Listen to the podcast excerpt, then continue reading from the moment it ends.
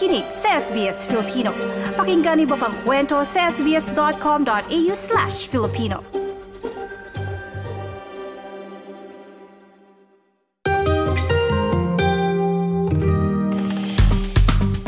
Ang tourism at hospitality industry ang isa sa mga pinakaapektado ng pandemya. At ngayong nagluwag ng restriksyon at nagbukas na ng border, unti-unti na nga ba itong nakakabangon? Isang panel discussion at career expo ang layong sagutin ang tanong na yan. Pakinggan natin ang detalye sa trabaho, visa at iba pa. Trabaho, visa at iba pa. Trabaho, visa at iba pa. Isang career expo na inorganisa ng eskwelahan sa New South Wales ang layong talakayin ang pagbangon ng industriya ng hospitality. Ito ay sa gitna ng mga kakulangan ng mga manggagawa, lalo na sa nasabing industriya. Sa panayam ng SBS Filipino, sinabi ng Training Manager for Hospitality and Cookery ng Kingsford International Institute Australia na si Chef Jumil De La Torre, inimbitahan nila ang iba't ibang opisyal ng malalaking hotel sa isang talakayan. Part ng program will be a panel discussion where they will discuss the impact of the pandemic in hospitality industry dito sa Australia. And of course, they will they will share to us, imp, uh, they will impart their uh, road to recovery strategies. So this this will broaden our perspective in how do these uh, big hospitality industries thrive during and after the pandemic. Ayon sa website ng Australian Industry and Skills Committee, ang sektor ng hospitality at tourism ang pinakaapektado ng pandemya dahil na din sa mga restriksyon at pagkasara ng border. At dahil ngayon muling nagbukas ang Australia, unti-unting bumabangon ang industriya at ekonomiya. Para kay Sandra Luna Arias na Marketing and Communications Manager ng kaparehong paaralan, popular ang mga kurso sa hospitality sa ngayon. Alam mo, if you ask me, ang pinaka-popular na vet course ngayon sa Australia is, I think, number one talaga ang hospitality courses. The reason is dahil sa shortage, no? Meaning, pag ito kasi yung course, mas madaling makahanap ng trabaho yung mga estudyante no? So, yun yung isang nagda-drive ng demand para sa courses na to. And as we know, yung mga international students, meron naman talaga silang work rights, di ba?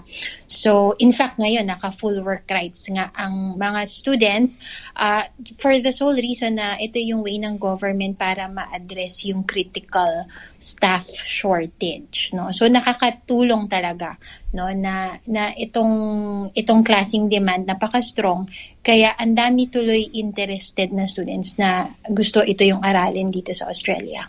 Bukod sa panel discussion, ang Career Expo na isasagawa ng kanilang eskwelahan ay layong magbigay ng trabaho sa kanilang mga estudyante mula sa mga posisyon ng chef, kitchen hand, barista, server at marami pang iba.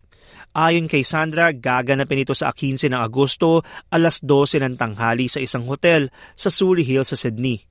It's like an additional student support no for the students of KII kasi gusto namin bigyan yung students namin especially those yung nag-aaral ng commercial cookery, ng hospitality, ng kitchen management. We want to give them the exposure to the hiring procedures and requirements dito sa Australia. So for example, um, gusto namin sila i-train how to update their resume, how to conduct themselves during job interviews.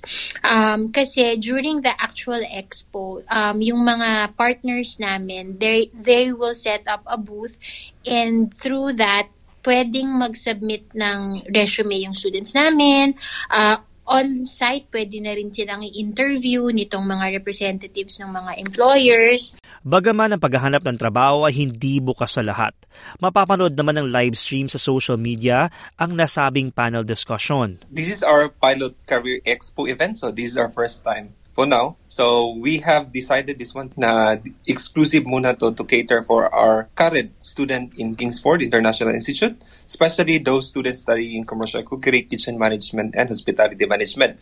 But eventually, if uh, this becomes successful, so we can explore organizing this kind of event as well. It will be open to all aspiring hospitality professional may apat na raang kasalukuyang Pinoy na estudyante na nag-aaral ng kurso sa hospitality sa kanilang paaralan na isa sa pinakamalaking bilang mula sa ibang bansa. Inaasahan pa ang pagtaas ng bilang na ito. Ayon kay Chef Jamil, bukod sa pag-aaral, kailangan ng magandang karanasan sa larangang ito, kaya nais nilang matulungan ng mga estudyante na makahanap agad ng trabaho. Uh, you need to build your uh, experience through working in a commercial kitchen. So di, sa kitchen kasi may mga may tinatawag tayong brigade. An individual must have to work hard to move up the ladder. Pinaka entry levels siguro yung kitchen hand. And then yung iba, nagiging cook. And then yung uh, eventually they become uh, in charge in a specific station which is uh, tinatawag na sila na chef de party for example or a station chef. And then eventually when someone starts managing the kitchen operation, so they become like a sous chef or head chef or even an executive chef. So, yun yung magiging pathway nila. So, if, if you want to become a chef here in Australia.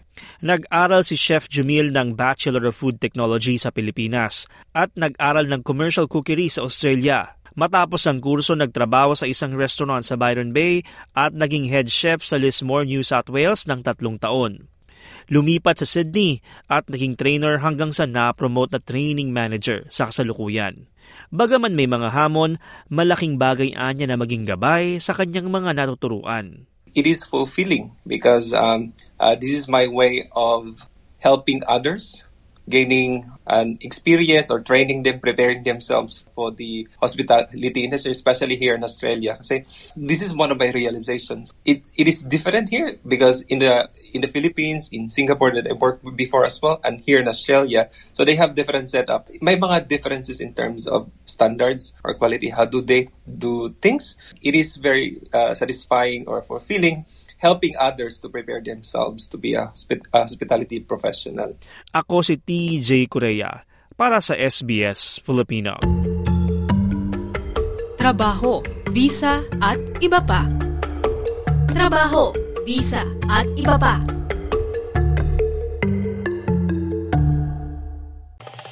Nice yung bang makinig na iba pang kwento na tulad ito? Makinig sa Apple Podcast, Google Podcast, Spotify o sa iba pang podcast apps.